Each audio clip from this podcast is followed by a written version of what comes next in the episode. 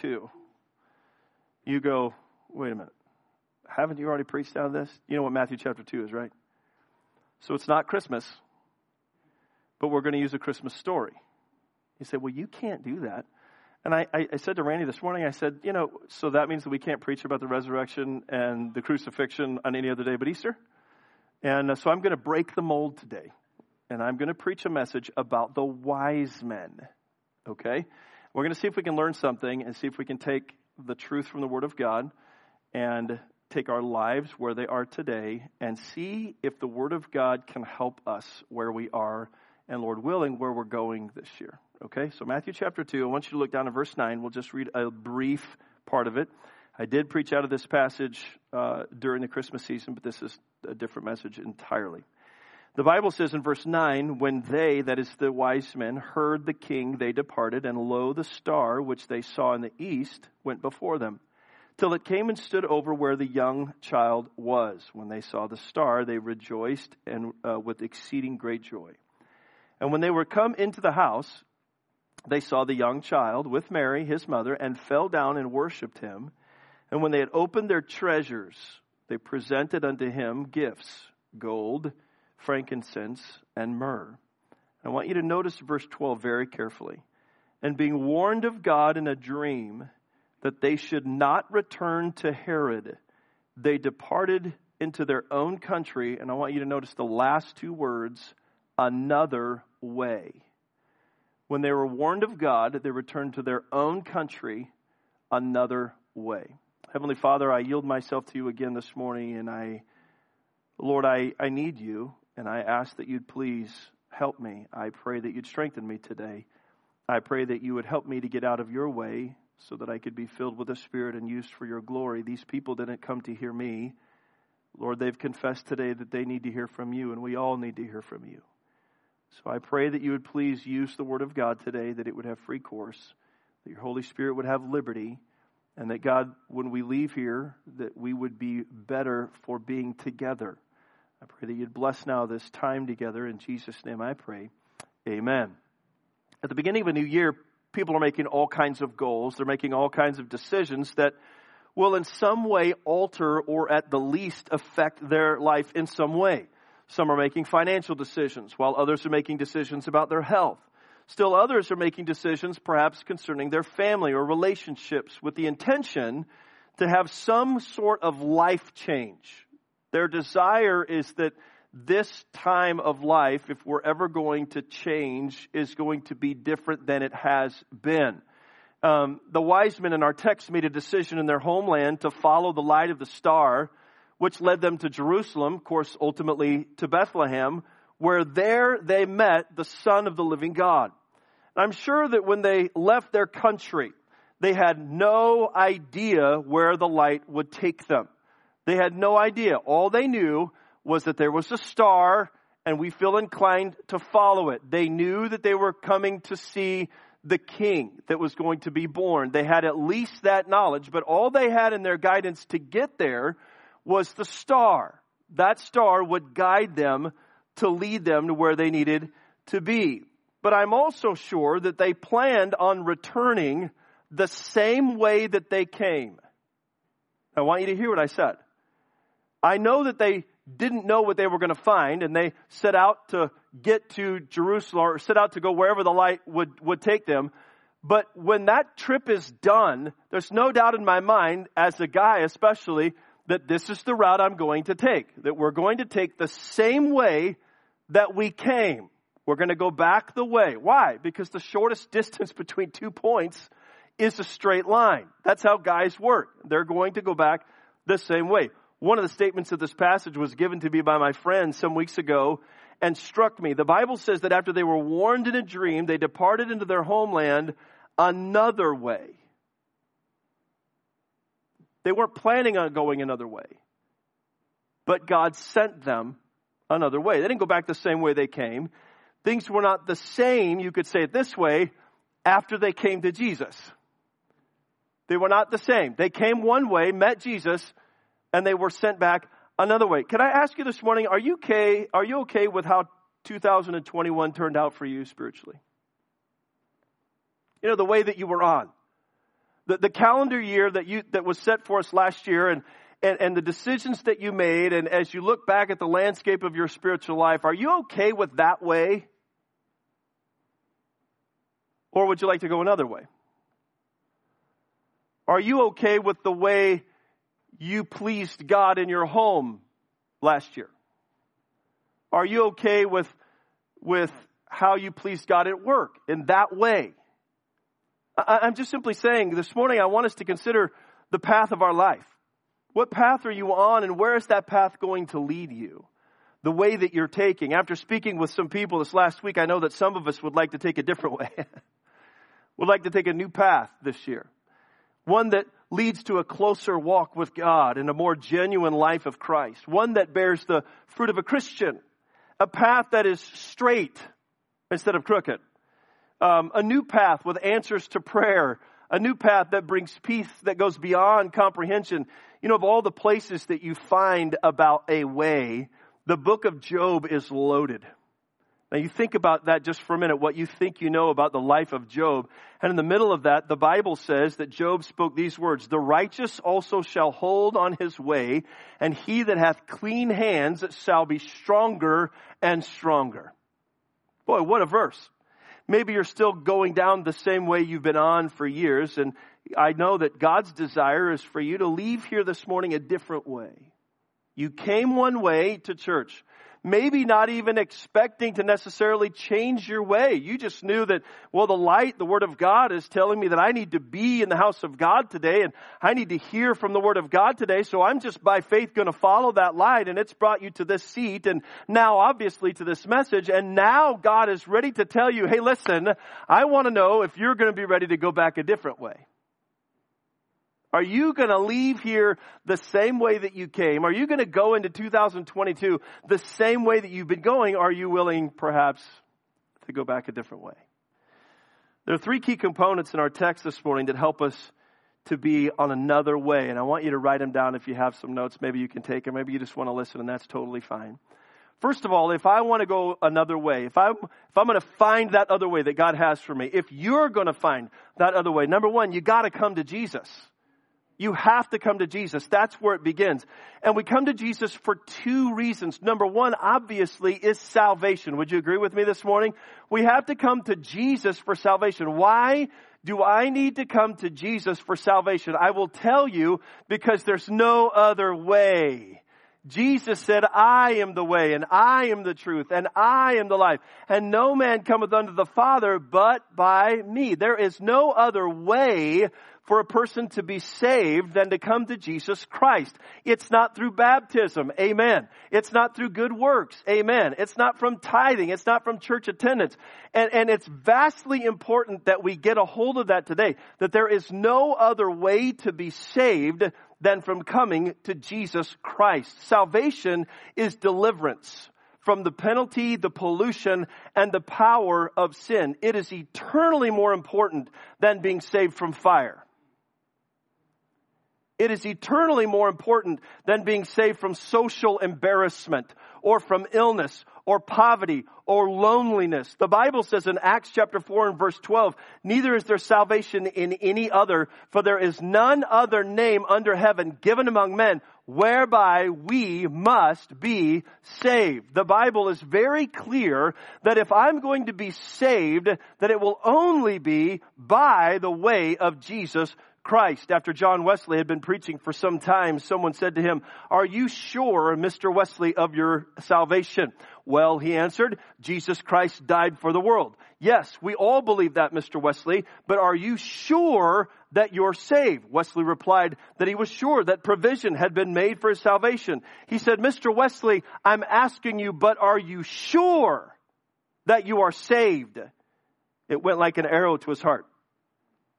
He said he had no rest or power until that question was settled. Am I sure that I'm saved? Why? Because many men and many women will go on month after month and year after year without power because they do not know their standing is sure in Jesus Christ. They're not sure of their own footing when it comes to eternity. Now, I will tell you, if there's anything that you need to settle before God today, it is that you are sure that you are born again into the family of God.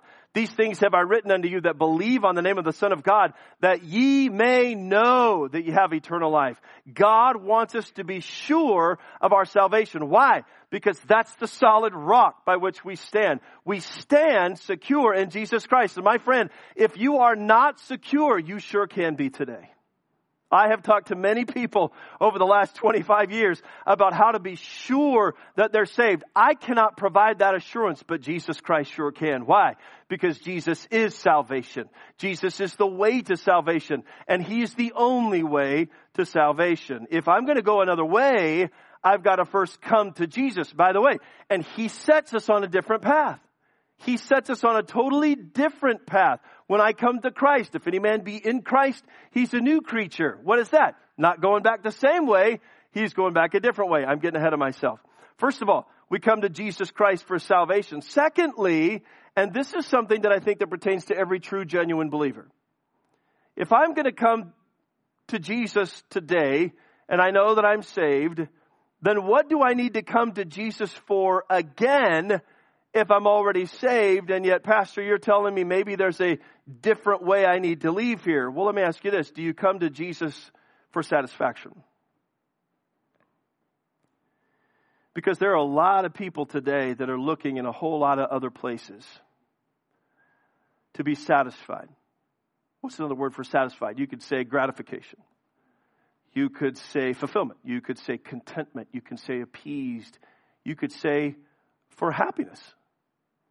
All of those things are synonymous with the word satisfaction. Satisfaction.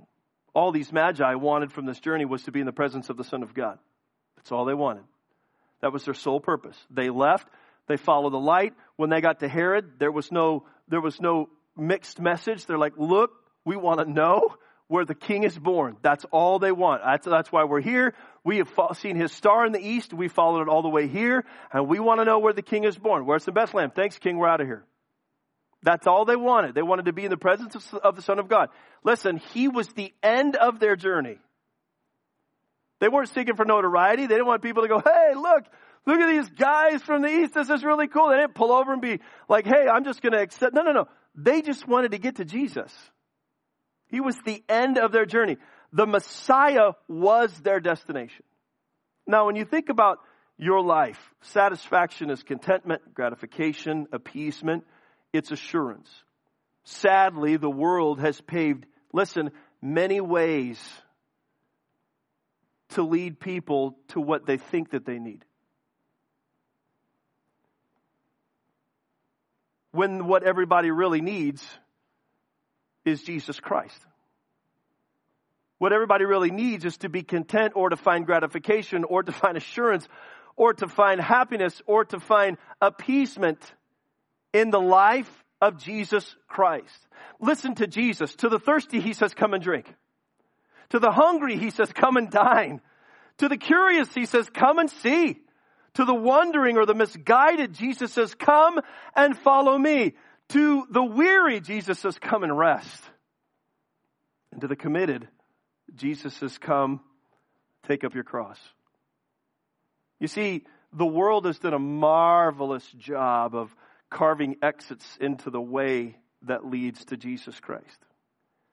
And that exit that you may be on and wherever that road has taken you has led you away from the Lord Jesus Christ. That's why you're not gratified with your life. That's why you wake up every day a little more puzzled and a little more burdened and a little more curious and a little more uneasy is because my end is not Jesus Christ. The Bible says in Isaiah, God's stopping the children of Israel from seeking after everything else but Him. Ho! You know how you stop a horse? Ho! Everyone that thirsteth Come ye to the waters, and he that hath no money, come ye buy and eat. Yea, come and buy wine and milk without money and without price. Wherefore do you spend money for that which is not bread? You hear what he's saying? Why are you spending money on something that doesn't meet your need? Something that doesn't satisfy. Wherefore do you just spend money for that which is not bread, or your labor for that which satisfieth not? Hearken diligently, he said, unto me, and eat ye that which is good, and let your soul delight itself in fatness. God says, stop. Don't take the exit. Stop taking cisterns that have holes punched in the bottom and you're filling it and it's just running straight out. Stop what you're doing. Come to me. Why?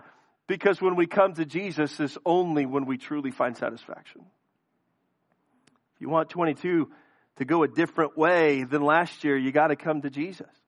You got to be willing to say, at some point in my life, God, I, I, am empty in this area or I'm empty all over. God, I, I don't feel like I have purpose. I, I don't have that contentment and that, that drive to, to, to have what you want me to have. I'm not satisfied. It seems like every paycheck or every event, every vacation, every photo op on Instagram, I just come up empty handed.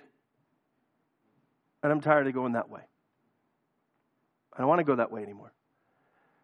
At some point, at some point, the light said to the wise men, Go this way. And they said, Okay. And where did that lead them? Straight to Jesus Christ. If I want to go a different way, I've got to come to Jesus. Secondly, I need to hear his voice. And I want you to think about this story. We, we know this story, man. We read it every year with our ch- children and our grandchildren. We know the story of the Magi. We know that they came and they worshiped. See, they gave gold, frankincense, and myrrh. And, and, and we think that there was three. We don't know there was three. We talk about it and then we go, oh, that was so cool. But we don't really contemplate all of what God's trying to say here. Why does it say this? Well, it's interesting to note that up until this point, these men didn't hear a voice. Think about that. They didn't hear a voice. All they had was a light. Nothing audible, just something visual. They followed the light that was set before them. Then they met Jesus. Then they heard the voice. The Bible says, and when they were coming to the house, verse 11, they saw the young child, with Mary, his mother, and fell down and worshiped him. And when they had opened their treasures, they presented unto him gifts, gold, frankincense, and myrrh. Verse 12. And being warned of God in a dream. What did they hear? The voice of God. They didn't hear, they didn't have a voice. They just had a star, which, by the way, disappeared at one point and then reappeared to go to Bethlehem. Now they didn't have the light anymore. Think about that. They didn't have a light. Do you know why? Because they had something better.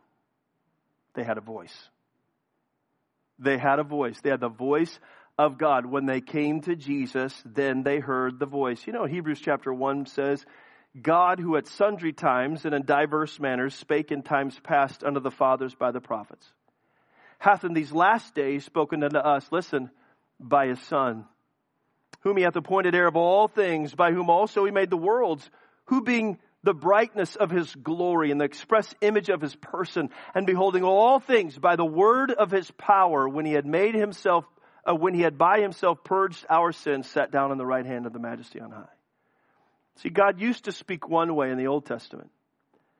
Then in the New Testament, he spoke by Jesus Christ. Do you know what the Bible says now that we have? We have a more sure word of prophecy. What do we have? We have the Word of God. We have, listened very carefully, the same voice that they had. We have it every single day. We don't just have it once in a while in diverse manners and in sundry times. We, we don't have it like God had to speak once here and once there in the Old Testament. He speaks every time this book is opened. The voice of God they didn't have it before, but now they have it. And what happened? They went back a different way. Why? Because they heard a voice. Let's face it, even with multiple Bibles in our possession or even sitting in a church doesn't mean that we're hearing God speak. Doesn't mean that. So how can I hear the voice of God? Can I suggest just two ways? First of all, you got to block, block out all other voices. You have to. You have to. Um, both Austin and Ashley, who all have children now, um, Chandler just turned, Chan the man, we call him, Chandler just turned uh, one the other day. And um, they sent us a picture of him sitting down and eating his birthday cake. It was big. It was a little too big if, asked me. He had too much sugar that night, but uh, you know, who am I? Um, I'm just a grandfather, has nothing, knows nothing about raising kids. But he, um, he, he had this huge cake, and Austin blew it out for him, and he's just sitting there, real, you know, he's so mild mannered. I love that kid. He's just so. His mom said, "Do you like that?" He goes, goes back, gets more. It was the coolest thing. So they're they're they're, they're doing well. They both Austin and Ashley have decided that in order to put their kids down, they have to have a sound machine. It's like this craze that's taken over parents today. They have to have like this sound machine that has like 4,000 decibels that they play. At the first time I heard it, when Ashley and Matt lived with us for a little while, I heard it. I was like, I was in the living room of my house and I'm going, what is that noise? My wife goes, oh, it's a sound machine for the baby. I was like, he sleeps in the room where that sound is, and I, I, I followed the sound. It was like a wise man following the light. I followed the sound. I go all the way to the bedroom, and it was, I opened the door, it was so loud. The little dude's just in there, completely, completely out. I, I, if I have, if, if I sleep with a lot of noise like that, it gets shaky. I'm like, dude, I, I can have a little bit of noise, but I can't. I grew up in a day where my mom said, go take a nap and you go take a nap. And she didn't try to be quiet. She vacuumed, cleaned, slammed doors, do whatever, and we just slept through noise. You know, that's the way we do it. Kids, kids today are, kids today, no other noise but ah. Okay, how's that work? You don't want to hear any other noise, so you play a louder noise, and they go to sleep. I don't know. I don't. I, I, they do whatever they want. They raise their kids how they want to. I don't care. I. But but I get it. What's the purpose of a sound machine? The purpose is to block out all the other sounds. It's so that any other sound doesn't wake them up. They get them used to just that sound. And the one sound that they hear, they know that comes on, they go right to bed. Now, I will confess, I sleep with um, a sound of a fan on because it's the wintertime and I don't turn on a fan in the wintertime. I want to freeze to death, but I, I, I, want, I want a low rumble, and I, just a low one. My wife, I will confess, wants it to be a high rumble. She wants it to be louder. And I say, honey, if you do that, my legs are going to start going like this. I'm going to get the jumpy leg syndrome because it makes me nervous when I hear that and I start tweaking out a little, little, little sounds when it resets or something. I go, I hear that and I go, well, now I'm awake again and now I'm awake again. So I have to get a little, little lower, but I get it. it it's so that you don't hear everything else. Right? And when you get used to that tone, when you get used to that volume, it blocks out everything else. Now, watch. There's a lot of noise in the world today. There's a whole lot of noise. And a lot of voices, would you agree? Voices telling you all kinds of things, suggesting all kinds of things, lying about all kinds of things. All of them telling people how to have success. All of them telling people how to feel important. All of them trying to tell them what's really important. Voices that say, This is what everyone else is doing, why aren't you? Or this is what everyone else is not doing, why are you still? Voices against a husband and a wife. Voices against a family. Voices against children being born. Voices against what is absolutely right and what is absolutely wrong. And my friend, if we listen to those voices, we cannot hear the voice of God. We won't be able to. Why? Because the devil is a master at sound and noise. Will you take your Bibles and turn with me to Proverbs chapter 1 this morning?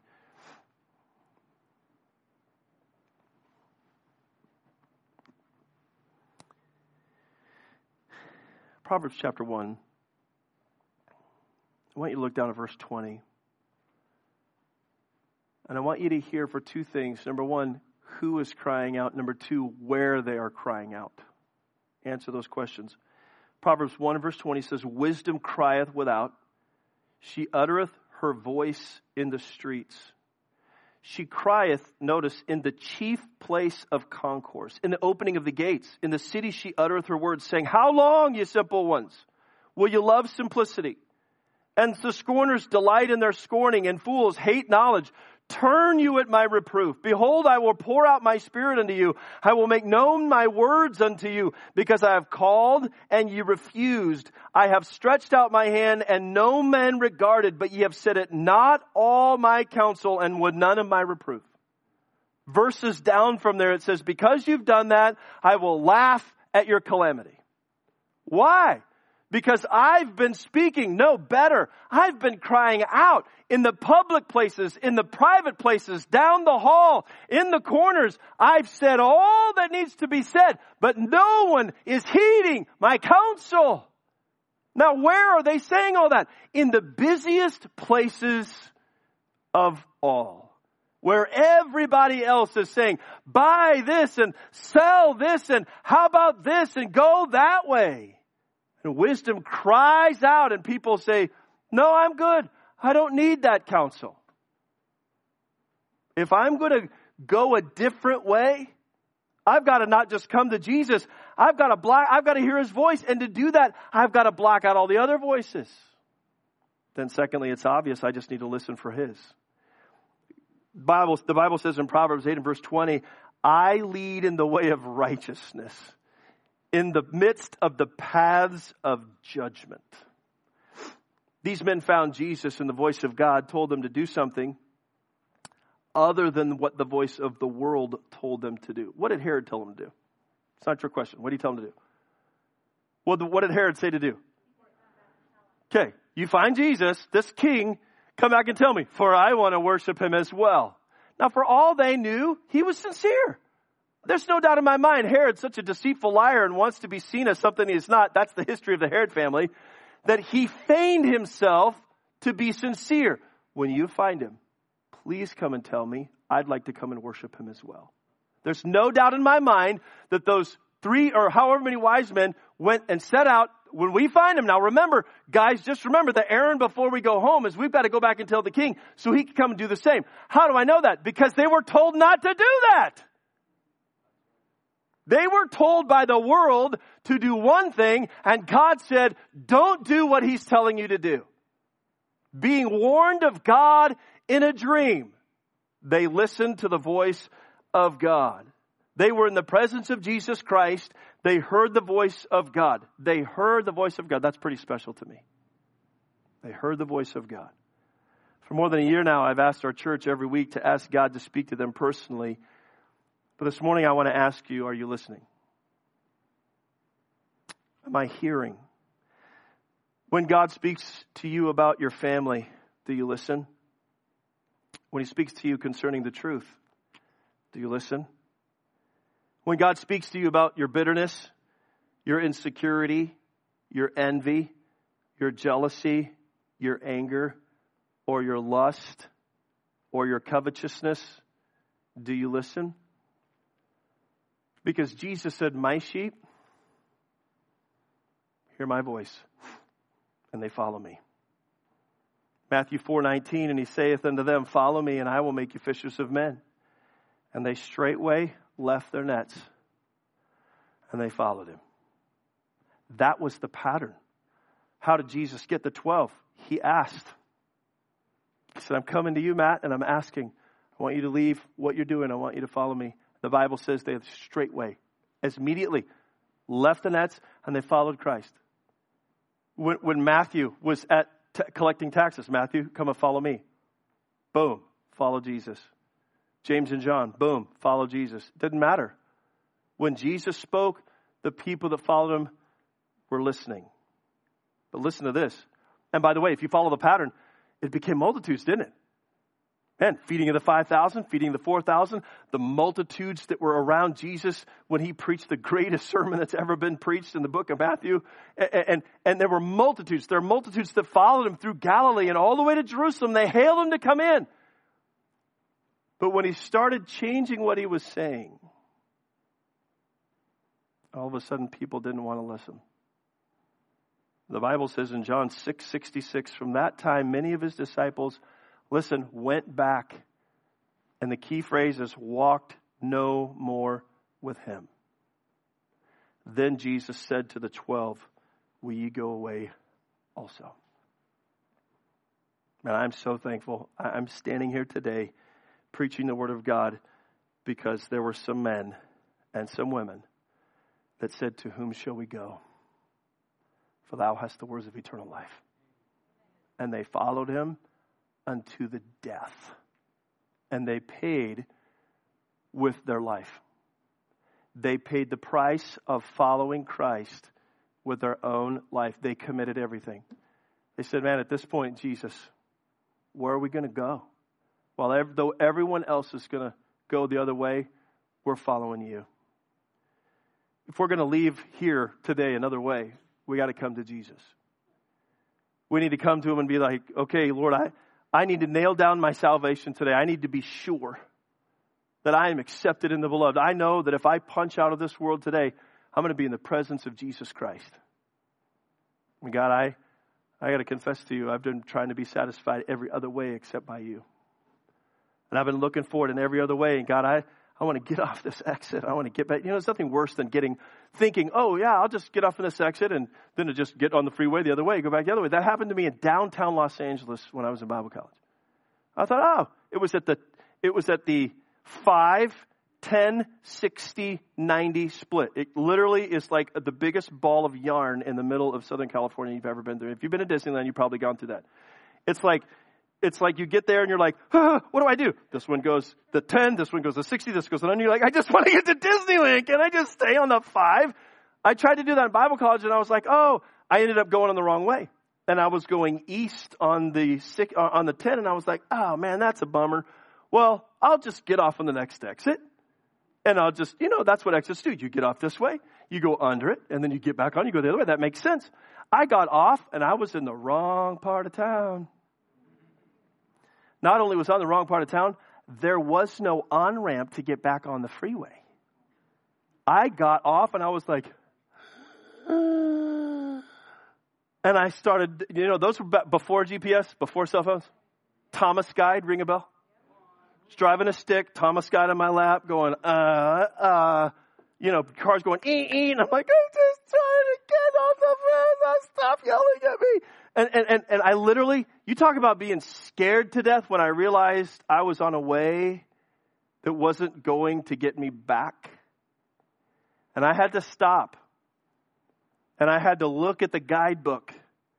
I had to ask Thomas. Right? Maybe there's a reason it's named after Doubting Thomas that it's a map. But anyway, I had to ask Thomas, Thomas, how do I get back on the road? You know, it took me a long way out of the way before I could get back on the right way. That's the problem with being on the wrong way.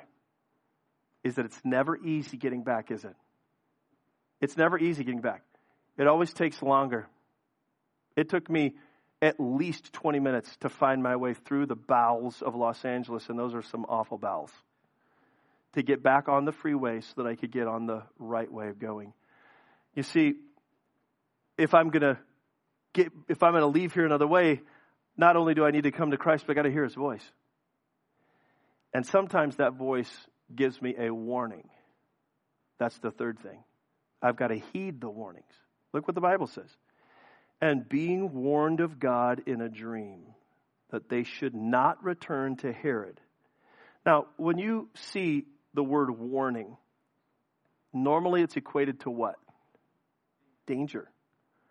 You know, you don't walk up to a water store and it says warning. You're like, dude, it's water. What's it going to do? You know, I'm not, uh, it's a water store. Or you don't walk into Walmart and it says warning. You know, normally it's an electric fence. Normally it's something dangerous, right? You go to the edge of a, of a cliff that says warning or something like that. You always equate warning with a danger. So we know that God already, because nothing is hidden from him, knew what Herod's intent was. And knowing that and them not knowing the danger, God was kind enough to say, I don't want you to go back that way. I know that there's something there for you that's going to be hurtful, not just to you, but to some other people. So I want you to go a different way. And praise God, they said, okay.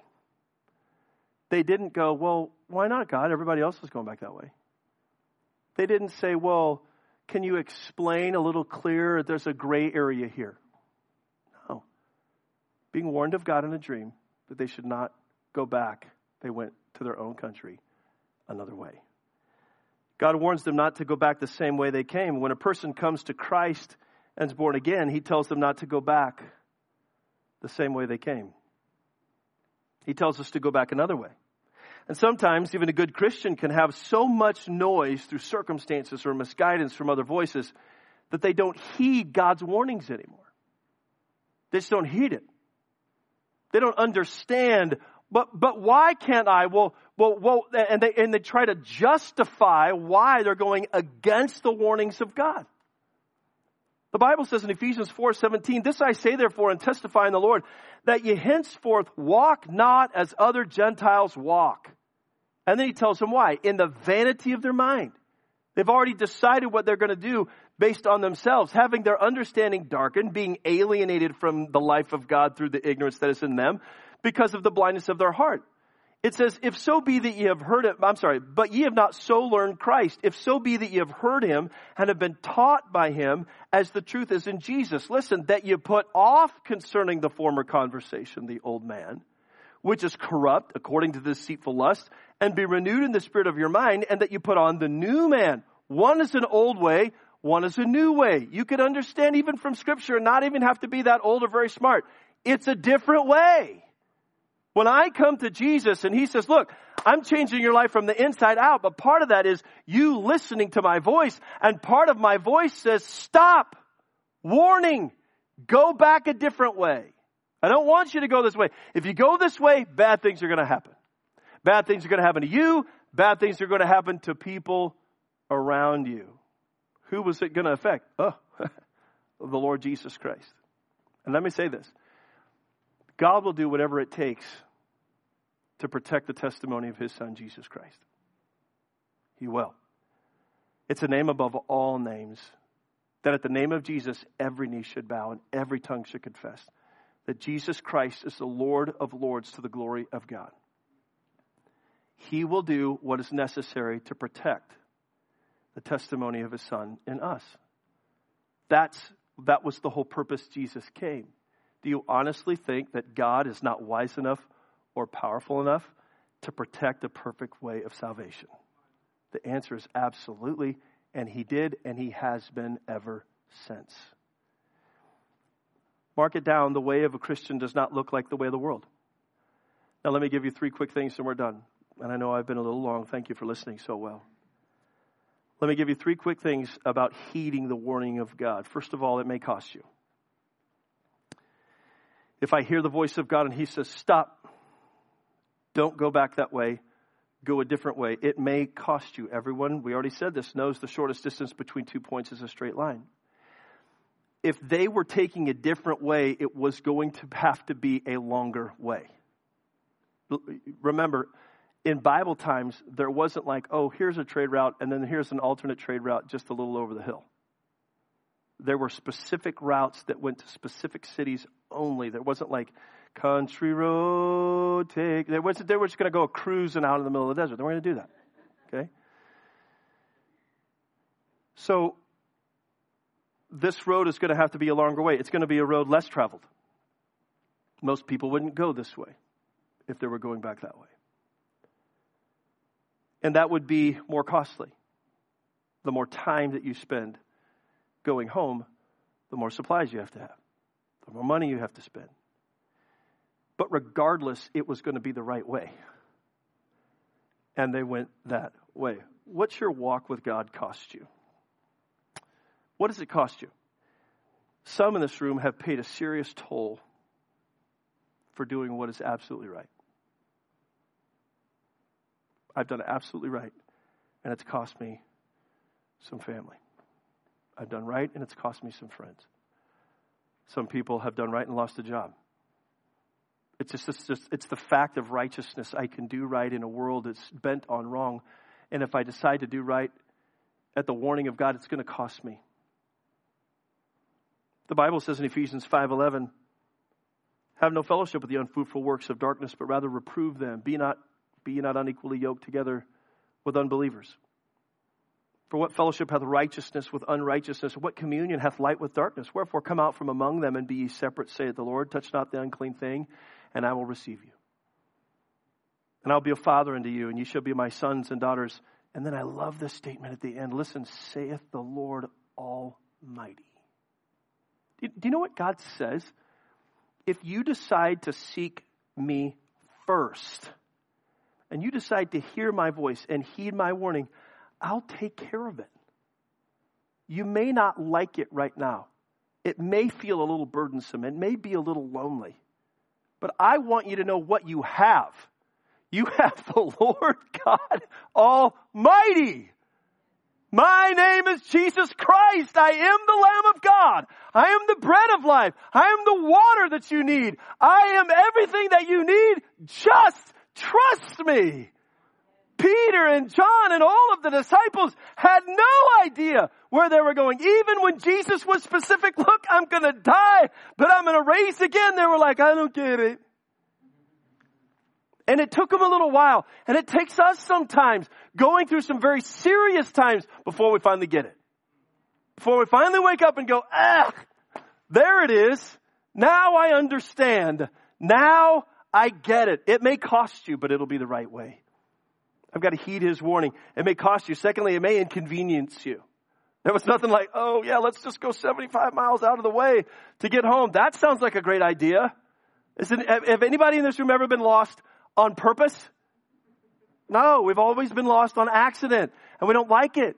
I remember one time years ago we were going down to Disneyland and, and Waze was kind of new, right? The Waze app. And I was going down and Apple was just like, oh, it's going to take you forever. And I'm just like, oh, let's just see what Waze does. Well, if you'd like to save whatever 20, 30 minutes, go this way. And I'm like, babe, we're turning off Apple Maps. We're going this way. I put, I'm not joking. As God is my witness, that was back when I had the excursion. We were all packed in there. We were going down. I did a zigzag pattern, one block at a time, through the heart of Los Angeles to save 20 minutes. I thought I was going to lose my loving mind. My wife kept saying, honey, I'm sorry. I don't care what Waze says. There is no way this is going to be faster. Even though we were gridlocked on the five. Even though we were sitting still, it was to me better than sitting in late and then waiting for like that way to turn and then you have to, uh, uh, we sat at lights and stop, stop signs in the middle of six million people. It took forever. By the time I got to the hotel, I, I don't want to talk to anybody. I don't want to see anybody. I may hurt somebody. I may kill the clerk because of the way she said this is our room. I, I don't want to talk to anybody. It drove me bananas. It was so inconvenient. Man, we don't like to be inconvenienced. We don't like inconvenience. Nobody here does. By the way, the last two years have been pretty inconvenient, hasn't it?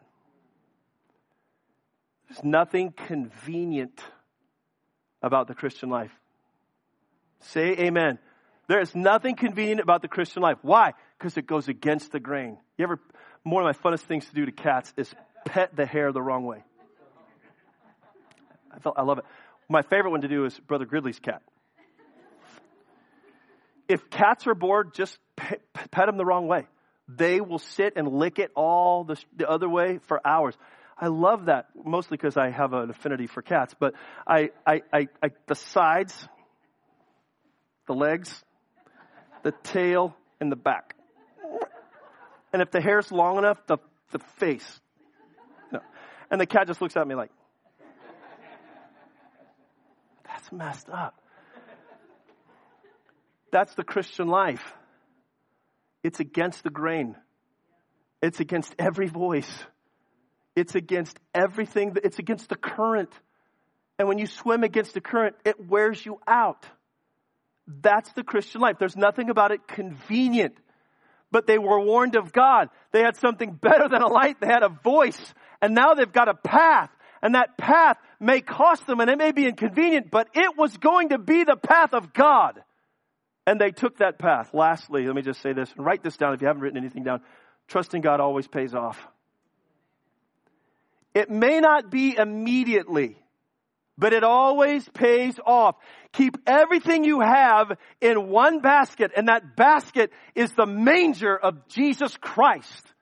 Keep it there. Don't pull it out and try to put a little over here and put a little over there and maybe this is my job security and maybe these are my friends or maybe this is my reputation. Get it all back and put it all in Jesus Christ. It may not pay today, but it will have a payday. Trust the Lord with all your heart and lean not unto your own understanding in all your ways. Listen, acknowledge him and he shall direct thy path. Psalm 5 and verse 8, lead me, O Lord, in thy righteousness because of mine enemies. You think God knows what you're facing? Oh, he does. So the psalmist cries out, lead me, O God, in thy righteousness because of mine enemies. Listen, make thy way straight before mine eyes. Yesterday in my devotions, I read this verse, I being in the way, the Lord led me. You see, there are so many blessings when we're in the way. When we're in the right way, when we're at fellowship because we're hearing the voice of Christ. Are you in the way? I don't mean like you're in my way, but are you in the way, the way of blessing, the way of the Lord? Has the way of 2021 led you closer to the Lord? Are you closer to God today than you were January of last year? Or do you find yourself farther away from Him? Could I encourage you three ways today? Come to Jesus. I'm sorry you're not satisfied, but the reason you're not is because you haven't come to the Savior. You may need to be saved today, and that's okay. There's no shame in salvation, there's only rejoicing. You may have been trying to be satisfied in some other way and you can't find it. Sorry. I'm sorry. I'm genuinely sorry. But there is a way, and his name is Christ. Would you hear his voice? Maybe he's saying, Stop. I want you to go back a different way. I don't want you to come the same way that you came. Would you hear him today? If your path needs to change, then today would you be willing to follow a new one? Can we pray today? Heavenly Father, I'm so grateful. I'm so grateful for my friend who put this verse in my mind. Again, I'm so thankful for how you've used this in me. And God, I pray that you would use it in all of us here today. I, I don't know the hearts of your people. And Lord, we can't come to church and worry about what somebody else is thinking or what they should or shouldn't do. We can only take care of ourselves. And so I pray this morning that every individual will just take a spiritual inventory of the path that they're on, of the way that they came. And God, if you've spoken so clearly today to them, I beg of you to be merciful. And I pray that you would help us, help them and us all to leave here a different way. With heads bowed and eyes closed, I wonder today if you need that change. I, I wonder if today, you know, for all intents and purposes, church, this is our first Sunday of the year for us. I wonder if we could just lay aside our reservations, lay aside our pride this morning. I wonder if we could find a place in this auditorium down here together and say, God, I'm presenting myself to you today. I want to go back a different way. I'm committing myself to come to you each and every day. I, am not satisfied because I'm trying to do it every other way but your way. I'm coming to you today. I need you so badly. Lord, I want to hear your voice again. Maybe you haven't heard his voice in a long time. Maybe today, or maybe recently, you're finally hearing it. That's a good thing. What a blessing. Maybe he's warning you about something. Maybe it's time today to stop. Say, God, I don't want to go back that way. I want to go your way. If that's the case in a moment, we're going to stand together and I want to pray for you. I'm going to have my daughter begin to play an invitation hymn. And as she does, would you just find a place down here at the altar and, and let's just spend a good quality time as an individual Christian, but corporately as a church body, saying, God, I know today I need to be on a different way. And let's commit that to the Lord. Would you stand together with your heads bowed and eyes closed? Heavenly Father, we come before you as your kids. We're so grateful we have a shoulder to lean on, a lap to cry on. We're so grateful we have hands to hold us. We're so grateful, God, that you are always, always ready and willing to hear from us and to speak to us. And so today, God, we, we ask, would you please Help us. For every heart that's been touched individually, for every decision that needs to be made, would you please guide them in the way? We know that you lead us in the way. Your paths are paths of righteousness for your name's sake. So, God, I pray today we would yield to that. Those that need to stop would stop. Those that need to turn left would do so. Those that need to draw closer to you and come to you would do so. God, I pray we would leave here satisfied and fulfilled. Please bless this invitation now in Jesus' name. With heads bowed and eyes closed, if you need to come this morning and pray, would you come? Would you just find a place, maybe with your spouse, maybe alone, and just say, Lord, here am I. Samuel heard the voice of God and he made a great statement Speak, Lord, for thy servant heareth. Do you want to hear the voice of God? Are you hearing the voice of God? What kind of commitment do we need to make today for the Lord? Would you make it? This is the time. This is the place. Well, I've put off my New Year's goals. Uh, well, today's the day. Let's make a spiritual vow to God today. Lord, here I am.